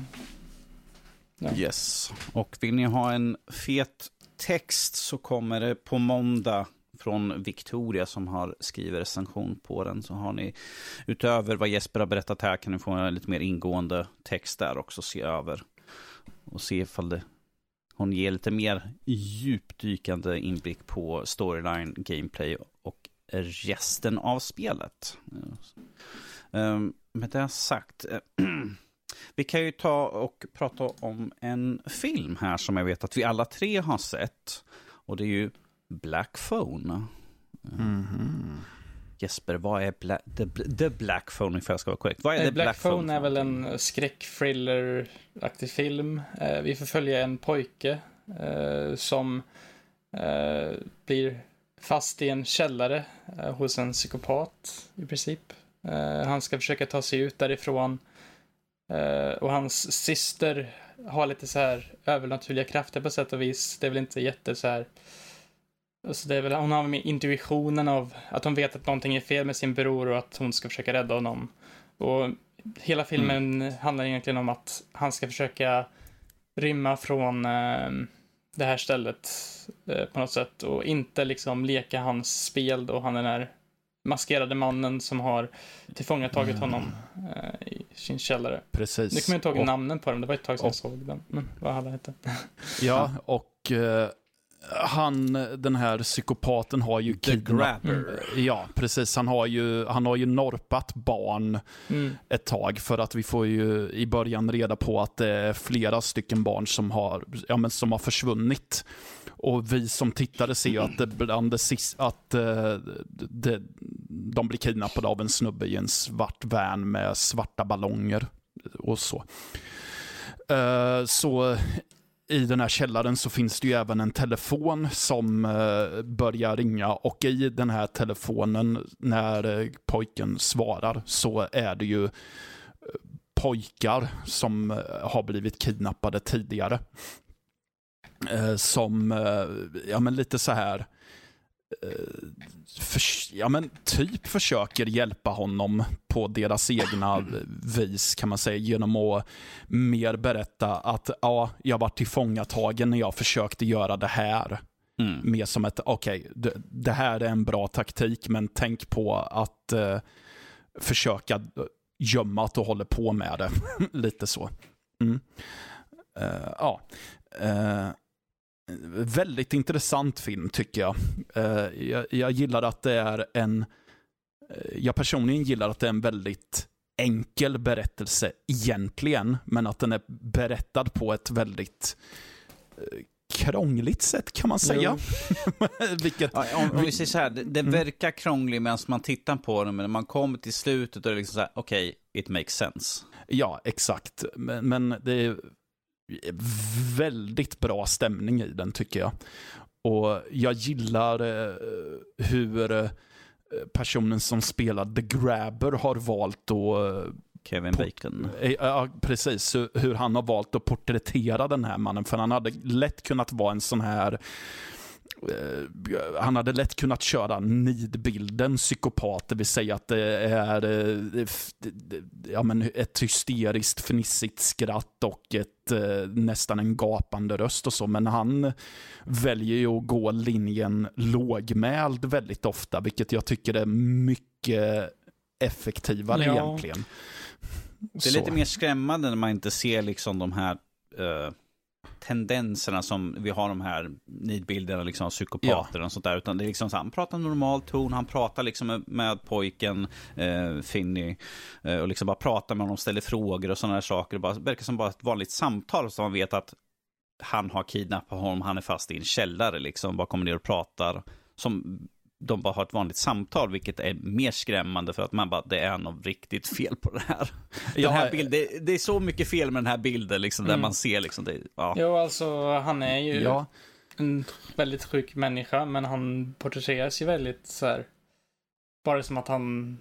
Han verkar ju nästan lite så här omtänksam i hur han pratar med honom, men han, han är ju verkligen inte det. Han är, Ja, ja, är ju verkligen precis. inte det, men det är liksom, han är väldigt bra på att luras på det sättet.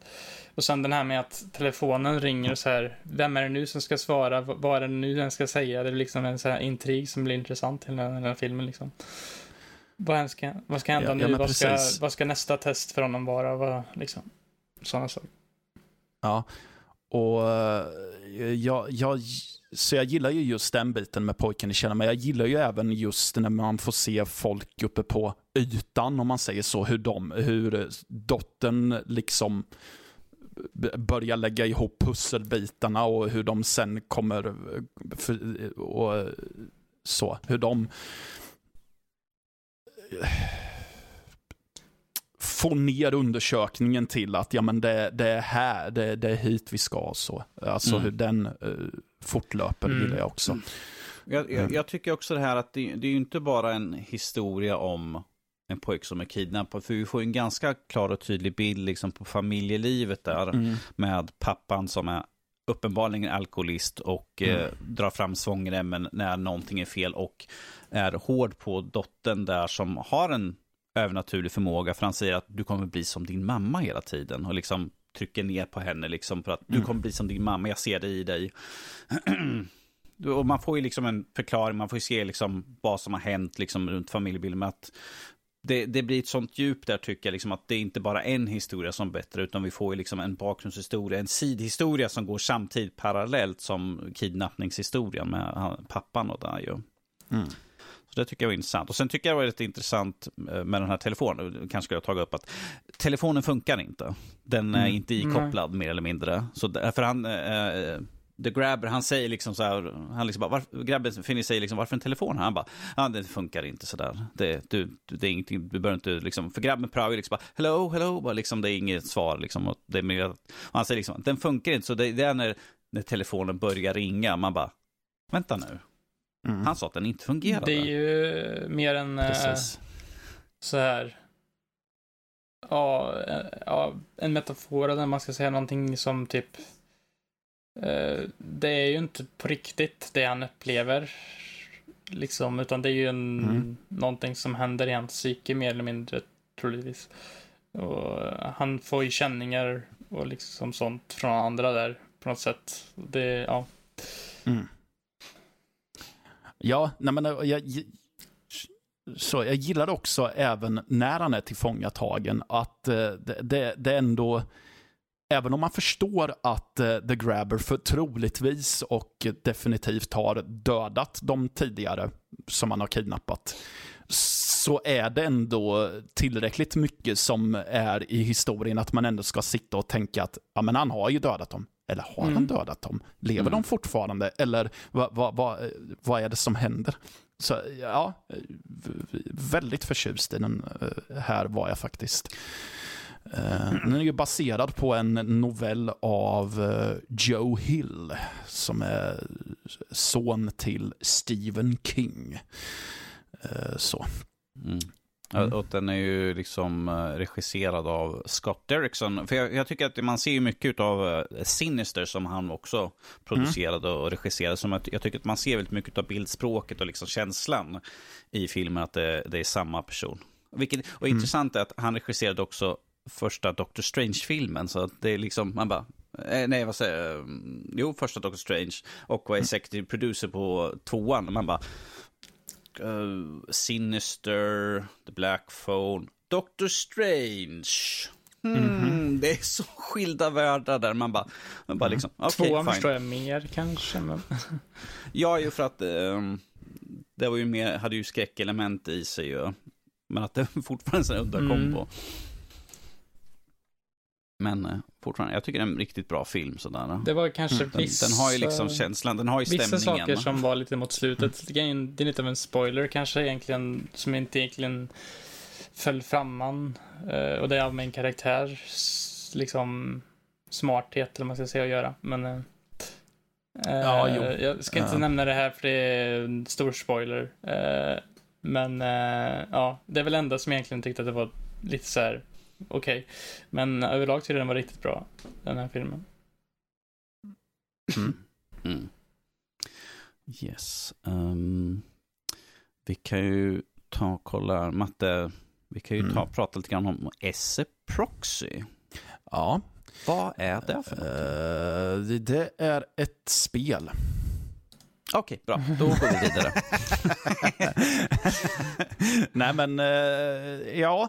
Eh, det, det, det, det är en, ett cyberpunkigt spel, så det är i en eh, väldigt futuristisk framtid. Uh, lite, jag tror nästan att det är lite så här retro-framtid, alla Blade Runner som vi snackar om här. Mm. Så. Uh, vi spelar som tre stycken olika karaktärer som alla vävs samman med att de uh, samarbetar med en tjej i en slags rullstol som heter Chloe.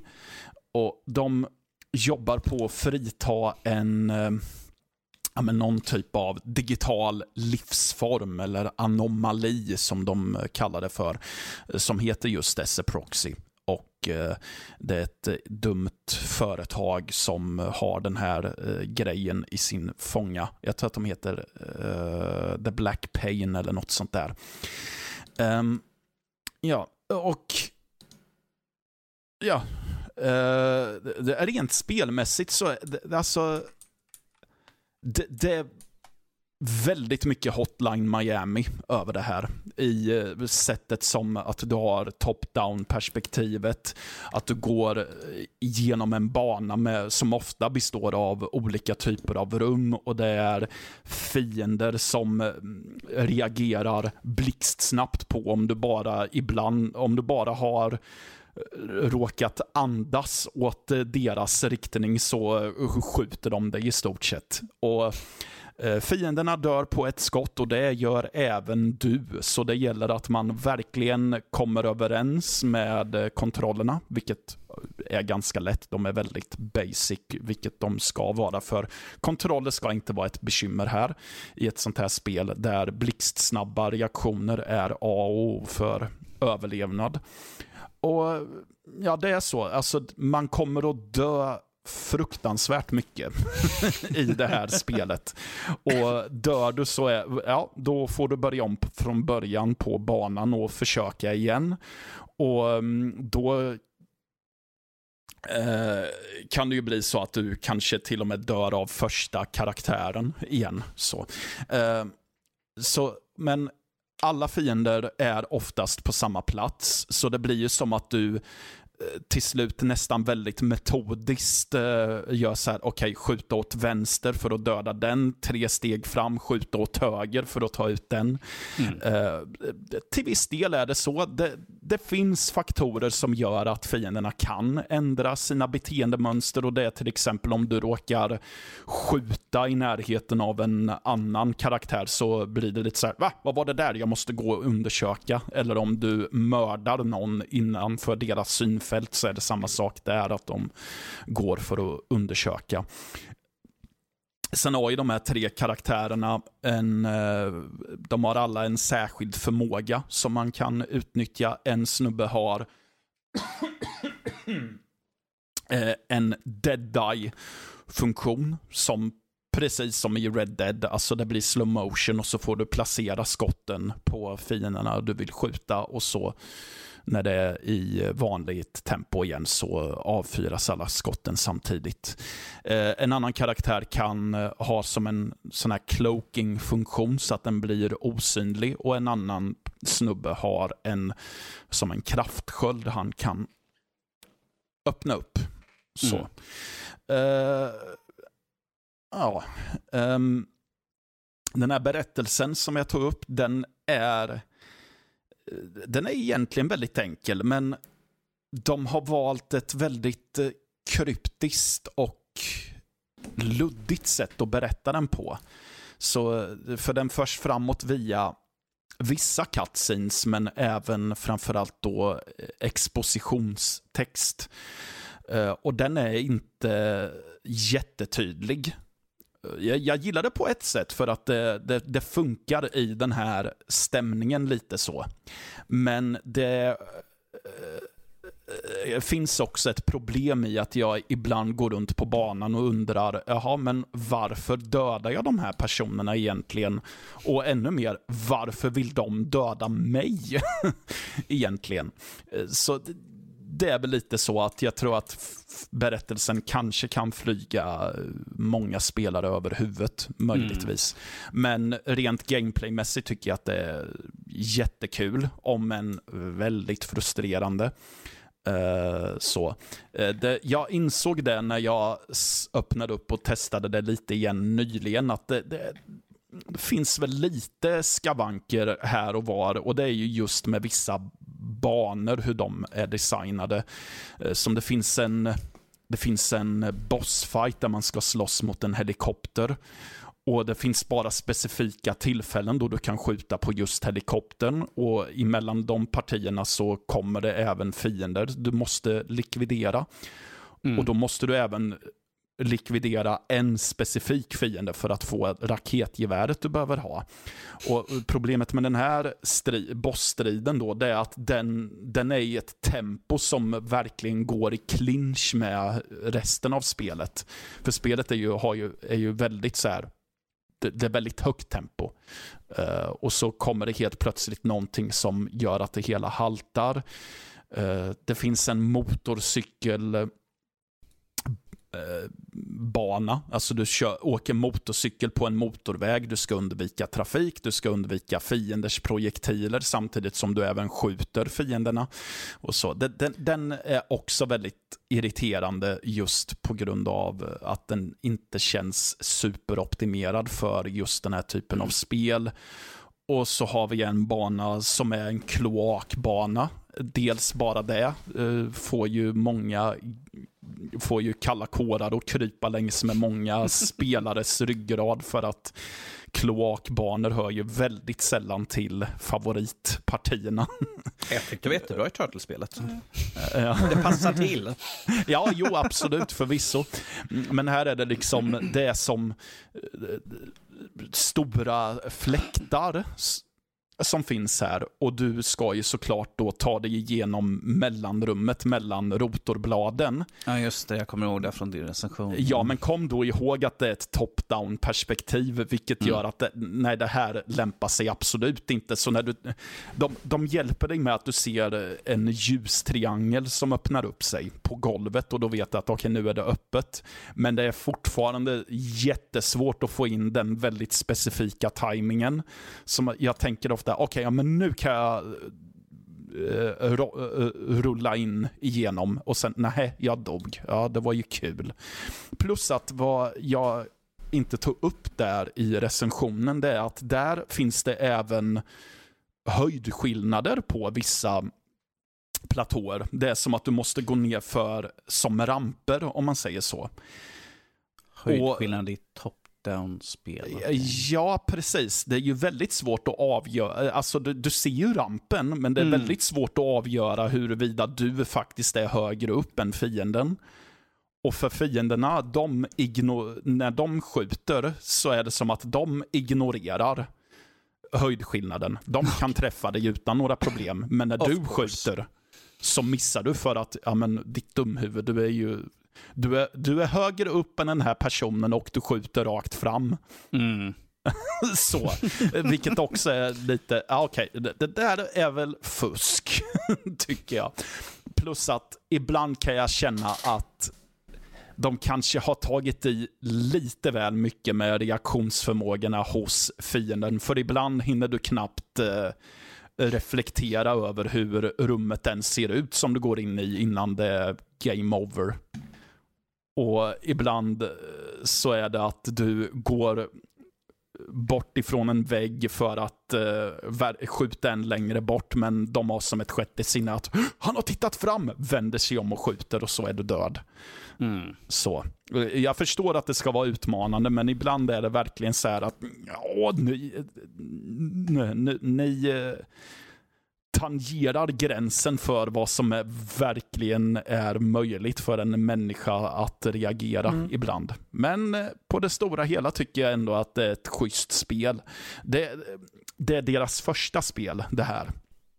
Eh, konstaterade jag nyligen. Och eh, definitivt intresserad av vad de hittar på framöver. Och är man ett fan av Hotline Miami så ja, man kan kika häråt.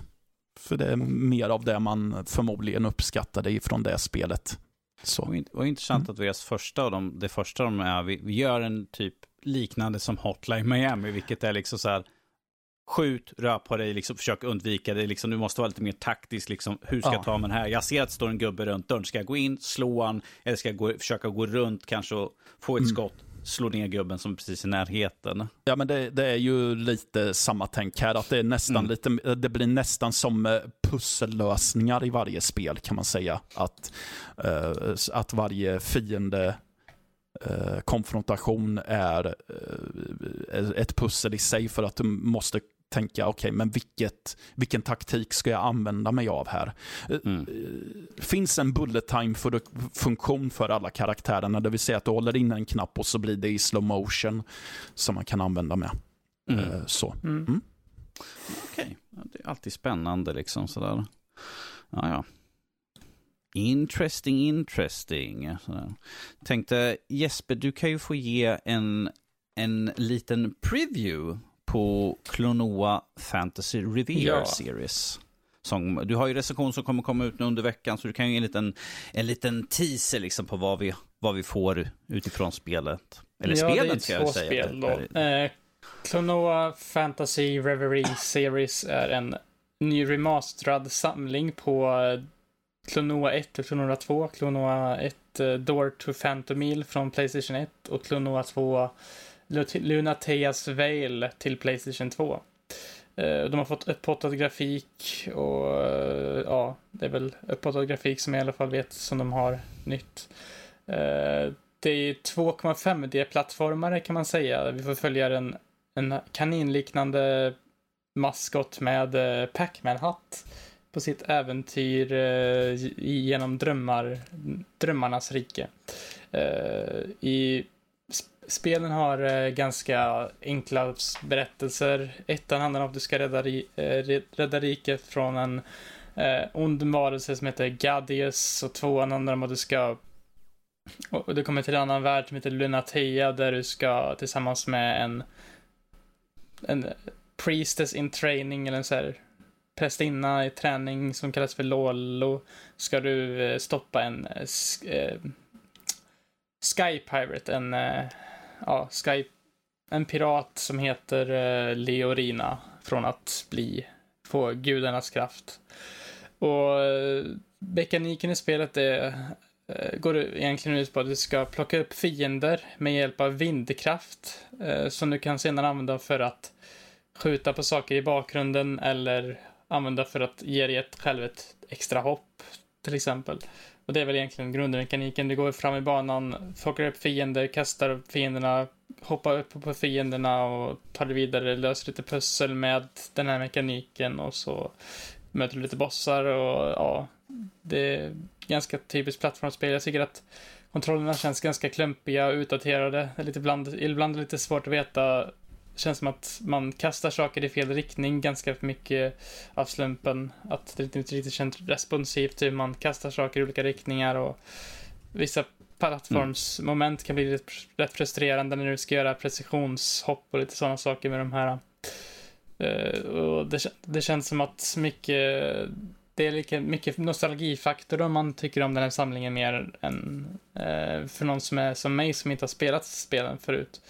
Så blir det lite mer frustration än nöje egentligen. Det känns så här, ja, lite så, ja, det är väl helt okej okay spel men inte så jättemycket mer än så. Tycker också att röstskådespelet i spelet är ganska uruselt. Det är liksom påhittade ljud, så här. Alltså det, det är så de pratar och det blir... Är, är det svenska kocken? Ja, fast den är värre. Och det, och det blir liksom väldigt repetitivt och jobbigt att lyssna på snabbt i cutscenes. Mm. Var, inte, var inte det väldigt klassiskt på typ 90-talet med de här 3D-plattformarna? Ja. Att det skulle vara no, något jävla nonsensspråk. Mm. Så det var ju vissa spel på Nintendo 64 mm. där de också där typ... Jo, men eh, Klonoa är väl en av de spelen vid den tiden också, så det är inte så konstigt, men... Det är så här... Det blir väldigt snabbt uh, styltigt på något sätt som känns lite stelt. Uh, mm. Men ja, om du gillade spelen tidigare så kommer du nog särskilt, eller säkert gilla de här igen. Men om du är en ny spelare som kanske inte har testat den här serien förut så kanske, in, kanske du kan, inte behöver förvänta dig något revolutionerande precis eh, när det kommer till nytänk och sånt för idag. Utan det här är eh, definitivt mer för de gamla fansen känns det som. Men jag skulle ändå vara intresserad, känner jag nu i efterhand, att se hur de skulle göra en trea på den här serien. Uh, för den mekaniken och sånt idag känns ju väldigt utdaterad, men med lite mer precision i hur kontrollerna känns, lite sånt, så skulle det vara intressant att se hur de gjorde en trea, en uppföljare på hela serien, faktiskt. Ja, vi har ju sett vanligtvis när de släpper en sån här samling eller något där, kommer ut med en gammal version, att de testar vattnet, de kanske vill se, kan vi påbörja göra, mm. kanske göra en fortsättning eller liksom bara, eller är det liksom bara att, ja men vi har den här gamla IPn, vi tar och piffar till den lite grann och slänger ut den till och ser ja, vad som händer. Ja, precis som uh, Crash Bandicoot hade ju något sånt innan den släppte sitt fjärde spel där till exempel. Mm. Ja, vi får väl se helt enkelt. Det är väl, Klonoa är väl kanske en av de plattforms, de äldre plattformsserierna som kanske inte fick sig jättemycket uppmärksamhet jämfört med de andra stora spelen känns det som. Så det är väl kul att den fick lite mer, fick en remaster i alla fall idag. Kan jag tänka. Ja, alltså jag kommer ju ihåg när det släpptes och när det marknadsfördes, men jag spelade väl aldrig tror jag. Uh, ja. Så, ja, det, det, det jag har för mig att det kom någonting till Wii också, mm. var Klonoa. Jag eh, tror det var någon eh, sån här version också. Eh, Klonoa, jag kommer, jag kommer ihåg också, jag kommer ihåg Klonoa men jag, visst, jag kommer inte ihåg att det var någon som körde Klonoa direkt. Det känns som att det var en sånt spel som mm, kom Nej. och ingen typ körde. Men det kom. ja. Jo, jag tror att jag kände någon som körde det, så jag har nog sett det spelas mm. i alla fall. Men kan inte för mitt liv komma ihåg vilken relation jag hade till den människan överhuvudtaget ens. Ja. Jag ser att det är nio spel som har, eller nio stycken spel i Klonoa och där en är Beach Volleyball. Och ja. Eh, Klonoa hette, eh, det var till Wii 2008 och det hette bara Aha. Klonoa. Men det här är i alla fall från de två första spelen då. Dorte Phantomil och Lunateus Veil som är de typ liksom startern av serien. Jag tror inte riktigt att det varit Klonoa-spel som varit så här mainline Klonoa sen dess dock. Eller jag har förstått det som. Men jag inte. Nej, för den här, den här Klonoa som var till Wii, det var en, uh, ska vi se vad stod det? Det en, var en remake från första spelet till Switch, äh, ja. till Wii då. Jag är så van att säga Switch nu istället för förr var det, det här till Nintendos Wii. Nu är det, måste Det här är ju kommit till Switch, det finns ju till samtliga plattformar så Eh, om du har en Xbox, en Playstation eller en Switch det, eller PC, det spelar ingen roll. Du kan spela det här var som helst. Så. Precis. Har du någon, någonting så kan du nog spela det. Ja. Kort och gott sådär. Men med det sagt så tar vi och rundar av för dagen här. Jag bara dubbelkolla, har vi gjort allting? Yes, det har vi. Eh, vill ni ha mer av oss så kan ni hitta oss på vår Discord till exempel och eh, där kommer ni lätt åt ifrån. Hoppa in på vår hemsida nördliv.se så finns det uppe. Så finns en stor Discord-ruta med en knapp och den klickar man på och bips så hoppar man in i våran server. Där inne har vi, disk, där har vi till exempel Discord-frågan, en av de eh, kategorierna vi har. Så vi, har liksom, vi har kategorier för Playstation, vi har för Switch, vi har för Xbox, vi har liksom massor med olika kategorier. Så är man intresserad och sugen för att prata med oss eller de andra som är på servern så finns det massvis med roliga saker att skriva och kommentera på. Eh, som sagt, hemsidan nördliv.se eller nordlivpodcast.se. Eh, till slut kommer till exakt samma sida. Sådär. Eh, ni, eh, om ni vill skriva frågor och sånt där, gör det i Discord för vi har en specifik kanal bara för det. Eller så kan ni skriva till oss på info.nordlivpodcast.se. Eller så kan ni hitta oss på Twitter eller Instagram på atnordliv.se. Har jag glömt någonting nu pojkar? Sådär? Det känns inte som jag har gjort det. Nej, alltså med tanke på att eh, jag i min eh, begynnande nördliv-karriär alltid fick höra att jag missade saker i avslutspluggningen så tänker jag att ja, men det här kan du som ett rinnande vatten. jag var uppe i 200 plus delar nu. Sådär, ja, så. nej, nej, men jag kan inte komma på något annat Nej. som du... Men eh, jag hoppas Hoppas att vi hörs igen nästa vecka och eh, ifall ni har några frågor, hoppa in på vår Discord eller skicka ett mejl till oss om det är någonting ni tycker att vi har missat eller ifall det är någon frågeställning ni vill ha till oss. Så jag tycker alltid kul när vi får sådana för att få liksom, liksom klia lite grann på järnbalken lite grann. Jag bara, hmm, vad var det bästa spelet på 80-talet eller något sånt där? Eller ifall du hamnar på en öde ö, vad, vilket spel skulle du ta med dig för att fördriva tiden? Exempelvis. Men med det så vill jag tacka Jesper och jag vill tacka Mattias för att vara med mig den här veckan. Och så hoppas jag som sagt att vi hörs nästa ja, tack vecka. själv hörru. Ha det bra.